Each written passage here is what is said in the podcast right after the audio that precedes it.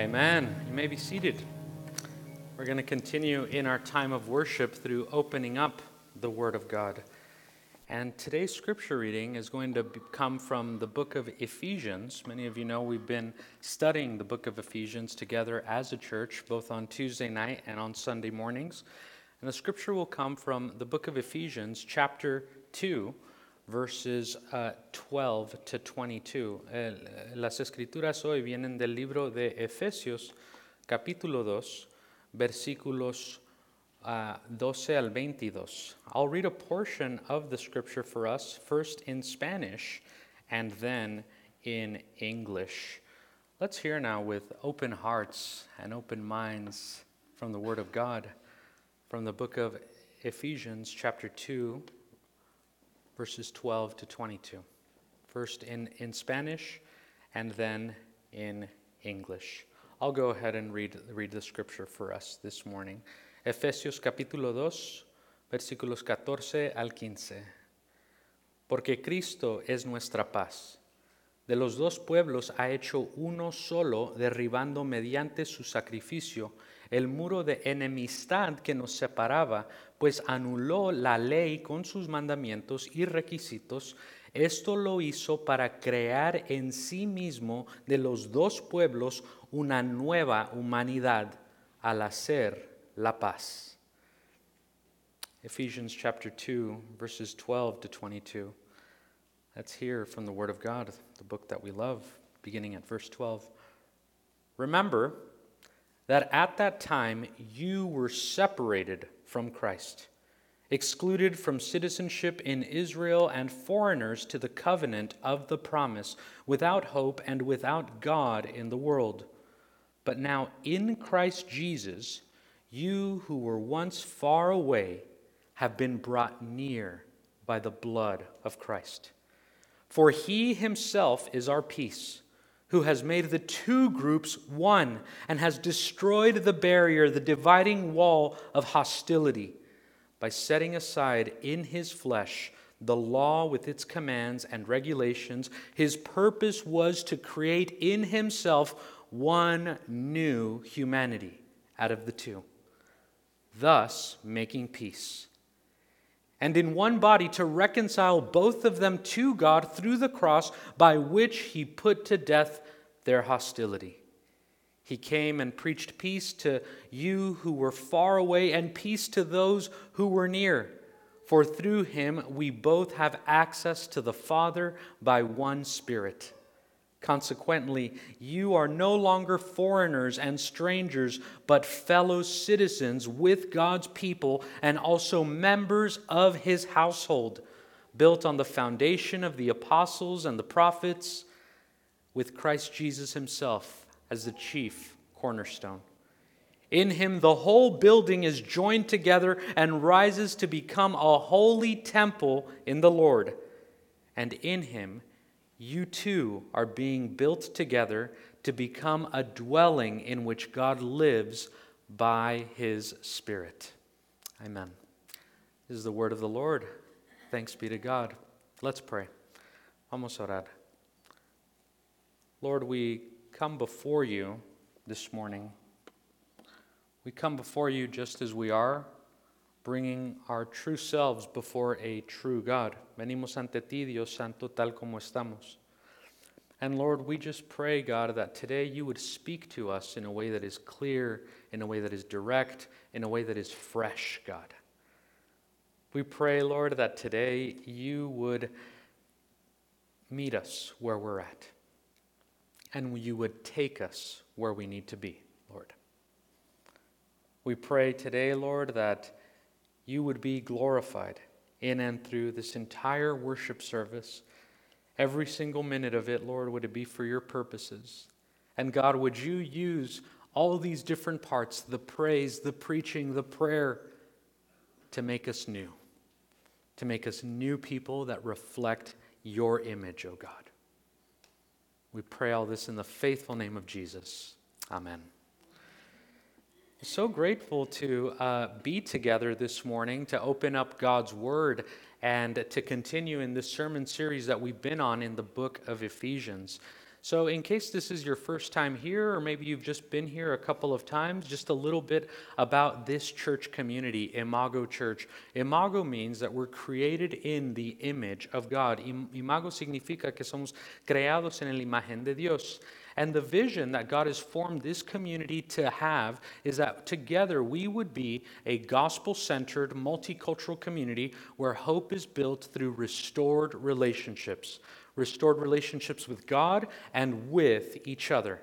As a church community, we've been on this journey in this sermon series on the book of Ephesians. And we're going to be in Ephesians um, until mid-March, until we begin to prepare for the Easter season, which is just right around the corner, if you can believe it or not.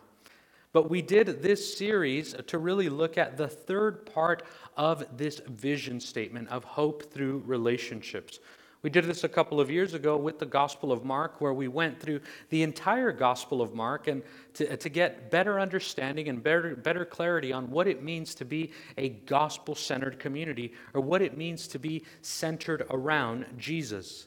Then last year, we looked at the entire book of Acts to really look at this second part of our vision statement on what it means to be a multicultural community. And we saw that in the book of Acts, from the very beginning, this is what a, the, the, the family of God looks like. People from different backgrounds, different contexts coming together around the worship of Jesus. That is a picture of the kingdom of God. And so this year, throughout the spring and the fall, we'll be focusing and we're digging deep even on Sundays and Tuesdays and in our own personal Bible study. We're looking at the book of Ephesians and we're seeing really the foundation, the biblical basis for this third part of our vision, which is to be a, a, a church where hope is built through restored relationships with God and with each other. As we've been going through Ephesians, and if you've missed any of the messages, they're all online, but and you can catch up. But in Ephesians, we've seen that there are two main themes in this book. This is a little book of only six chapters, but it's a little book that really casts big vision and big dreams, God-sized dreams. We see that there are two main points so far that we've been looking at. First, in chapter one, we see that the, the book of Ephesians is telling us that Jesus has restored all of creation to himself and to God. That Jesus is the one who will bring salvation and restoration to all of that which is broken.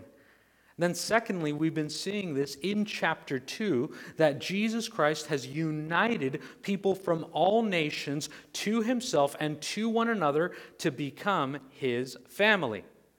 And the family of God is called the church. These are the God-sized dreams that we're reading about in the book of Ephesians. We're reading about hope through relationships, through restored relationships with God. with God and with each other. This isn't just fancy language that we came up with, but when we talk about hope through relationships, this is an Ephesians issue. This is an issue at the heart of God. This restoration that we see God accomplishing, of restoring something precious that has been broken. It is something that God has done. In, for, in the first chapter of Ephesians, it says that God was at work. Father, Son, Holy Spirit was at work to really accomplish these God-sized dreams. And that these God-sized dreams of restoration can only be received by faith alone and by grace alone. Just a little bit of a recap. We've talked about faith and grace over the last couple of weeks together. But faith, to put it very simply, faith is just the acceptance of God's reality. Faith is the acceptance that God has done something that has changed everything. God has done something in the person and work of Jesus Christ. And then there's this other big word, grace. Grace, some of us know the, the answer to this, or the Sunday school to answer, answer to this, but what is grace? Grace is the free gift of God. Yes, absolutely. But we see that Ephesians actually goes even deeper than that. That grace is the free gift of God from our perspective, but grace is also who God chooses to be. Grace is the action of God. It is the work of God. God didn't have to save us, but He chose to save us. He chose to restore us back to Himself and back to each other. The grace of God is who God chooses to be. God sees us and He says, I choose to be your God, and I choose to call you my people. No one forced Him to do that. But by His grace, that's who God chooses to be. He elects us, He saves us for the sake of sonship and daughtership. We talked about this a couple of weeks ago, through adoption, so that our lives are meant to be lived as gratitude, as a thank you to the goodness and the grace of God. Nuestras vidas pueden ser una vida de agradecimiento a la gracia de Dios. So we see in Ephesians this theme of God-sized dreams. God-sized dreams of restoration. God-sized dreams of seeing the miracles of grace, of what grace can do. Grace can restore. Grace can redeem. Grace can renew. Grace can create the pathway for miracles. Grace. This is who God chooses to be. Because of the grace of God, we see this ongoing pattern that because of grace, out of brokenness, God is able to make beauty. Out of chaos, God is able to bring order. Out of suffering, God is able to bring peace. God restores something precious that has been broken, and the, and He makes something new. He makes something even better. That's the miracle of grace. In these first few chapters that we've looking, been looking at in the book of Ephesians, we've really been looking at what we believe as Christians, as followers of Jesus. Los primeros tres capítulos de Efesios nos dice qué creemos nosotros como cristianos. What we believe as followers of Jesus. And then in the last three chapters of Ephesians, we see an outline of how we are to live as followers of Jesus. So how we are to walk in our journey with Jesus. And we'll be looking at that throughout the fall, these last three chapters of Ephesians, where it talks about how we can live our lives as reflectors of Jesus in everything that we do. So one of the big overarching questions that we find in this little book with a big vision in the book of Ephesians is this question that the Apostle Paul, who wrote this part of the Bible, he, he's really kind of wanting to make clear the answer to this question. And the question is this. It's a question that maybe many of us can take for granted, but it's an honest question. What does it mean to be a Christian? What does it mean to be a follower of Jesus? That's one of the big questions that's being responded to in the book of Ephesians. What does it mean to follow Jesus? Not just as a nice idea, but to follow Jesus as Lord and Savior and the center of our lives. And here we see that a couple of things become clear in this chapter that we read. First of all, to follow Jesus goes beyond certain assumptions. To follow Jesus is not merely a set of social customs. It tells us here in chapter two, verse, verse uh, fourteen, it says, "For He Himself is our peace, who has made the two groups one and has destroyed the barrier, the dividing wall of hostility." So what's that telling us? It's telling us that to follow Jesus, to be a Christian, goes beyond seeing faith as just a spiritual social club. Faith is not just about being with people who already look, think, and act like me. But faith and following Jesus asks us to go beyond that. So faith takes us to go a step beyond just the set of social customs. And also, we see that this faith in Jesus, following God, being a Christian, goes so much more beyond just a list of do's and don'ts. In chapter two, verses fifteen to sixteen, the Apostle Paul addresses this, and he says that He has destroyed the dividing wall of hostility by setting aside in his flesh the law with its commands and regulations. His purpose was to create in himself one new humanity, out of the two, thus making peace, and in one body to reconcile both of them to God through the cross by which he put to death their hostility. So again, following Jesus goes beyond just social customs, goes beyond just a list of do's or don'ts or behavior management. But the Christian faith actually makes this amazing claim that God has come to us in the person of Jesus, and how we respond to that fact, to that good news, how we respond to Jesus changes everything. There was early Christians who this passage of the Bible was, was uh, written to. And they use different language to describe this whole process of how we respond to Jesus, how we respond to this new reality in light of God revealing himself to us in the person of Jesus Christ. The Apostle Paul, who wrote this part of the Bible, in his letter, he actually uses the language of learning Christ or abiding in Christ, learning Christ in the new life. Jesus invites us into newness of life. Paul in Ephesians is claiming that following Jesus leads to new life, not just to nice life, not just to nice religious customs or nice non-religious customs.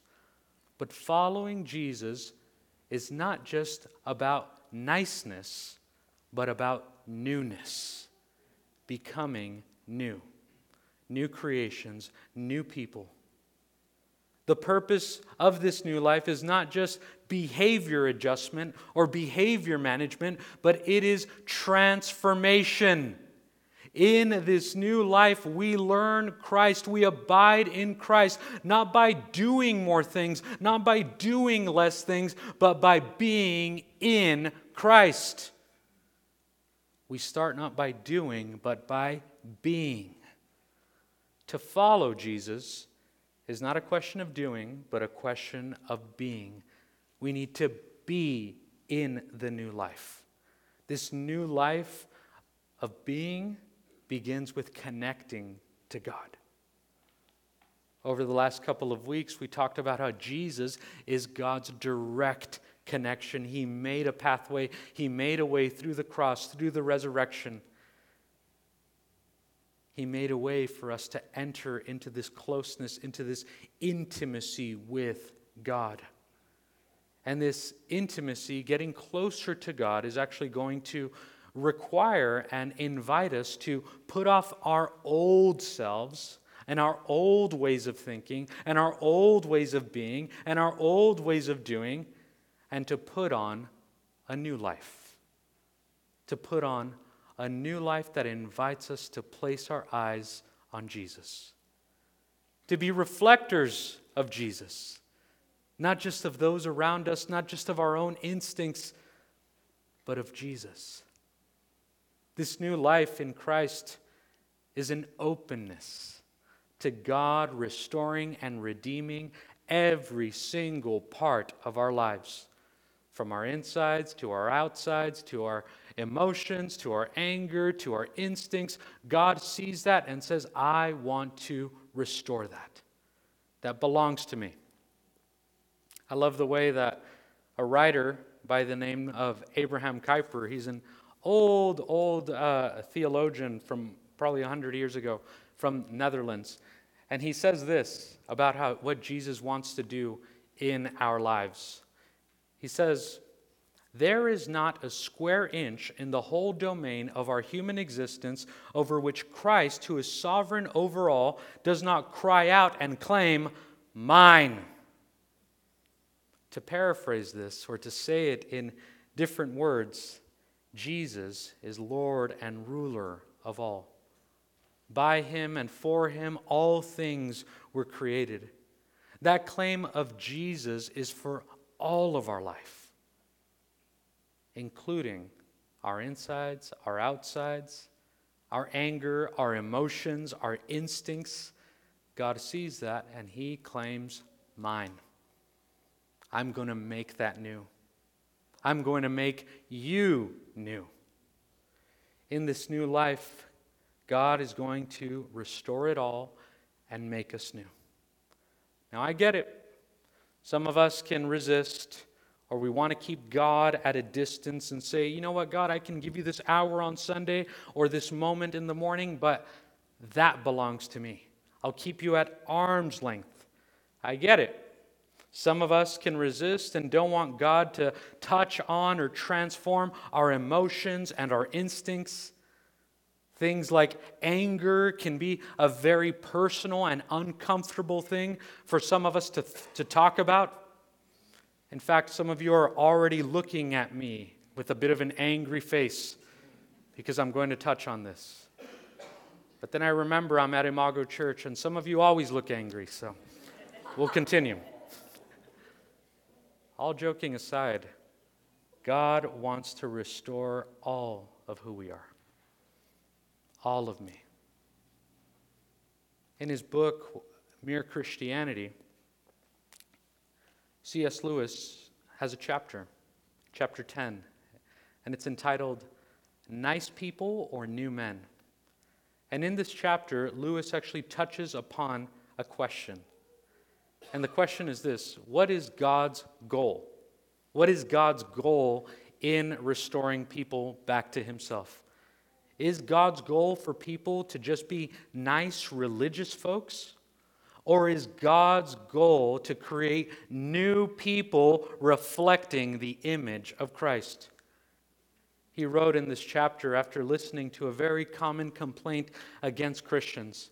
It's a, it's a common complaint that maybe you've heard before, I've heard it before, I've experienced it before, but this was a complaint he was addressing back in nineteen thirty-nine, but maybe it's a complaint that even makes some sense today in twenty twenty, and it's the complaint that goes something like this. If Christianity is so great, then how come so many Christians are not so nice? If Christianity was true, then why aren't all Christians nicer than all non-Christians? That's the question that Lewis was responding to here. And yes, of course, the gospel has the power to transform our character from the inside out. So yes, our actions will bear the fruits of the Spirit, which include joy, peace, patience, kindness, along with several more that we find outlined in the New Testament. But here's, here's the bottom line. Jesus is doing a work in each and every one of us. He is doing a work of transformation, and transformation takes time. Transformation takes time and process. The salvation is done. God did the work by his grace through his cross, through the resurrection. The power of the cross and the resurrection has secured that salvation. But then there's the next step, which is transformation. And transformation takes time and process. The end goal in our journey with Jesus is not just niceness. But the end goal is newness, that we would become new, restored, and transformed. The end goal is not just inspiration, and the end goal is not just a bunch of information, but the end goal of following Jesus on this Christian journey is transformation, that he would make us new. He would make us reflectors of his image. That is the end goal. New people being transformed into the image of Christ. La meta de Dios es que seamos transformados a la imagen de Cristo. Now, we're mistaken if we think that this journey with Jesus or this faith journey or Christianity is simply about modifying and controlling all kinds of different behaviors. Yes, godly character, godly behavior, that will all be a fruit of being and abiding in Christ. But it goes so much more beyond that. Following Christ is not just about niceness. This is Lewis's argument here. Being a Jesus follower is ultimately about transformation. Transformation into new creatures, into new people, restored by the image of God, restored in the image of Christ. And here's the reality. Transformation takes time. Transformation requires process. That's the issue. When it all comes down to it, Lewis continues in this chapter, and he says, when it all comes down to it, it isn't about behavior. It isn't whether or not all Christians are nicer than all non-Christians. But the issue is this. Given whatever personality or temperament a person is born with, whether or not he or she improves and is being transformed in a way that is beginning to taste more like Christ, to taste more like that joy, that peace, that patience, that kindness, that self-control, growing more and more into the image of Christ. That is the work that God is up to each and every day, each and every Sunday as we come together, in and through each and every one of us. That is the work that God is up to here at Imago Church, transforming and maturing each and every one of us more into the image of Christ. That's our purpose. That's our end goal. That's the big reveal. That's the point. That's why we come together every single Sunday. Jesus invites us to follow Him into greater things, to live for something bigger than just, than, than just me or mine, but to live for Him, to be new creations that reflect the image of Christ. That's the end goal here. Yet, Jesus invites us to follow Him into greater things, to live for something bigger. But so often we live in a world where people, and I've fallen in this category as well, where we too easily give of ourselves to things that are so much less than what we were created for. It's like that song from early two thousands, right? We were, we were meant for so much more, but we lost ourselves, right? We sometimes give ourselves over to things that really are not what we were created for. We get angry, and at times we give so much life and energy over to things that do not matter. You know, to give an example of this, I, I think of this image. I know that now if you just go on any social media or anything, there's like thousands, maybe millions of viral videos and memes to pick from, right? But I, I, you can probably date me in this, but I think I was the last group of students that didn't have a cell phone in high school. So I did all of kindergarten through high school with no cell phone, no none of that. I didn't get a cell phone until I was an adult, till I was in, in college. And um, I actually remember also as well when even YouTube came out, when it was just kind of a thing people were just talking about or recommending others to and whatnot. And yeah, now there's millions and millions of viral videos, but I remember one of the earliest viral videos I ever saw reminded me of this, of this point, of how we can give our energy to things that don't matter. I think I was at work with some friends, and yeah, we were at work and someone shared this viral video with me in an office. But it was this video that was actually entitled Angry Kid, like Angry German Kid. And um, one of the, it was one of the first huge viral videos, had millions of hits, and it was a very strange video about how we can give our energy to the wrong thing. It's about this teenage kid, maybe seventeen years old or so, that is uh, on his computer, and then he gets frustrated with his slow computer. And then this kid just starts yelling at the computer screen. He's yelling at the screen at the screen at the top of his lungs, and then he begins smashing all of the keys on the keyboard, and then he begins kicking the computer, and he eventually destroys the keyboard, and then he runs out of the room screaming. I don't, you probably never saw the video, I guess, sir. It's a bad description. Maybe. But I remember when um, when I saw that the first time, I was I was laughing. I was like, oh my goodness, this is unreal. This is crazy. But then that laughter turned more into a nervous laughter, because I thought to myself, I've been there too.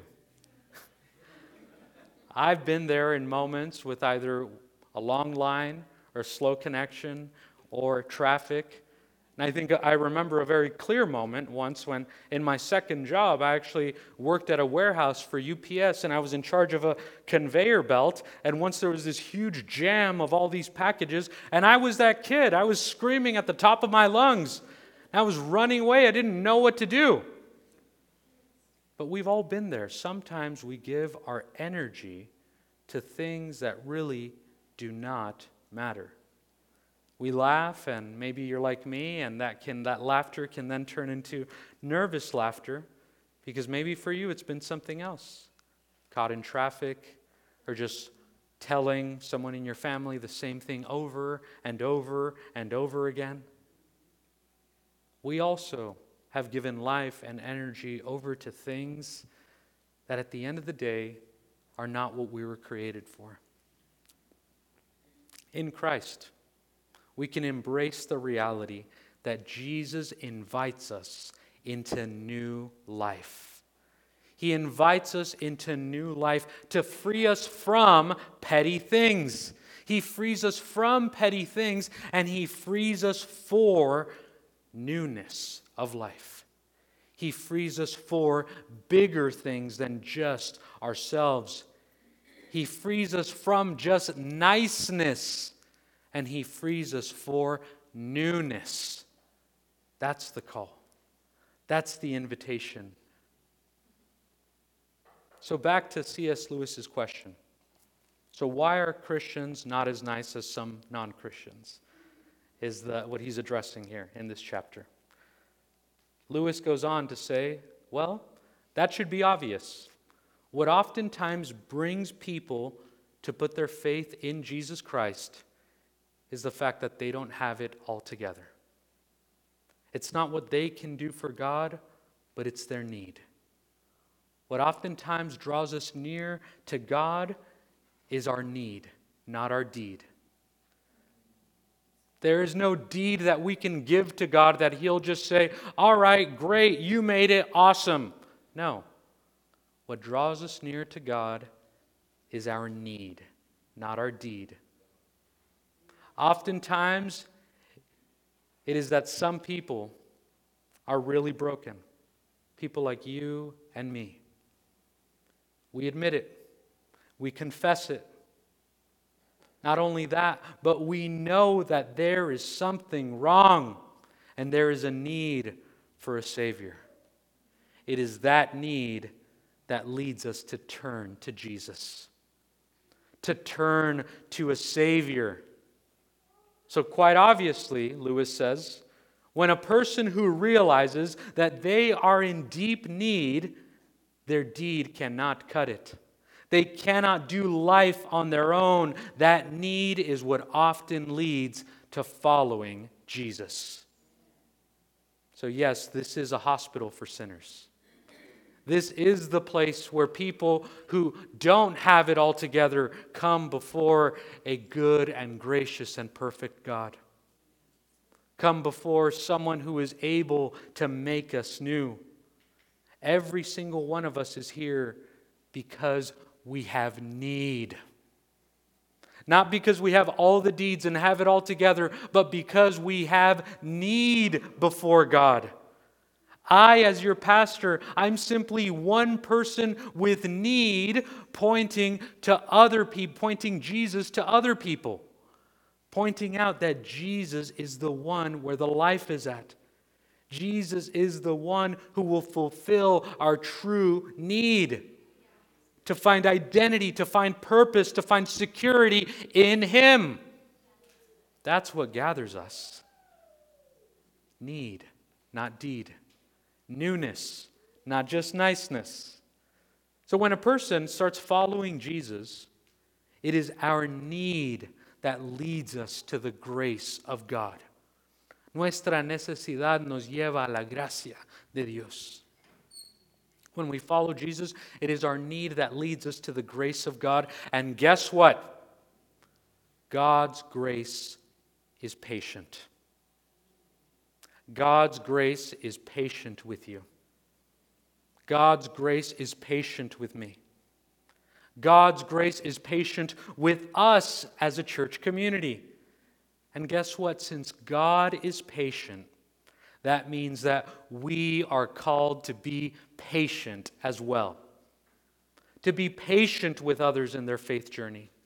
To be patient with this church community, which is not made up of perfect people, but broken people coming before a perfect God. To be patient with yourself in your own faith journey. Maybe you've had one of those weeks where you can't believe it. It happened again. That old destructive habit or that old attitude that I've sworn away so many times, or that old way of thinking again, it's, it creeps up once again. God's grace says, be patient. God is at work. God is at work in the mess in ways that you may or may not be aware of. And the truth is this. The truth about the end goal being transformation is that God calls us to newness. Not just niceness, but to newness. And newness takes time. Neither you or me, nor he or she, and you know who I'm talking about, they can't change overnight. Neither you or me, nor he or she can change overnight. There will still be many messy things to work through. There will be messy emotions, messy instincts, messy moments to work through. And that is okay. That is part of being a community that is gathered by the grace of God. We go through things together. Not just cut and run when it gets hard, but we go through things together. That is part of what it means to be a grace community. Being patient with one another. That's okay. That's a part of the journey. Grace is patient. Transformation in our lives takes time. It's a process. And I know that is so counter to the instant culture of everything, right? Grace takes us on a journey, and that journey of transformation is a process. Jesus is at work in the mess, whatever that is for you today. He's at work, and He's bringing it all together in a way that is beyond what any of us could think of or imagine. Dios está obrando en nuestras vidas. Y va a traer hasta algo mejor que podemos imaginar. He's bringing it all together in a way that goes beyond what we think of or imagine, because the one who calls us is faithful. He will take us beyond just religious or non-religious niceness, and He will lead us into newness, into newness of life.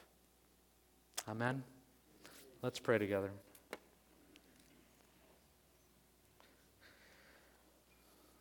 Lord God, we thank You and we give You praise, Lord, because we are not our own, and we know confidently, Lord, that the work that You started in us, You will bring to completion, Lord.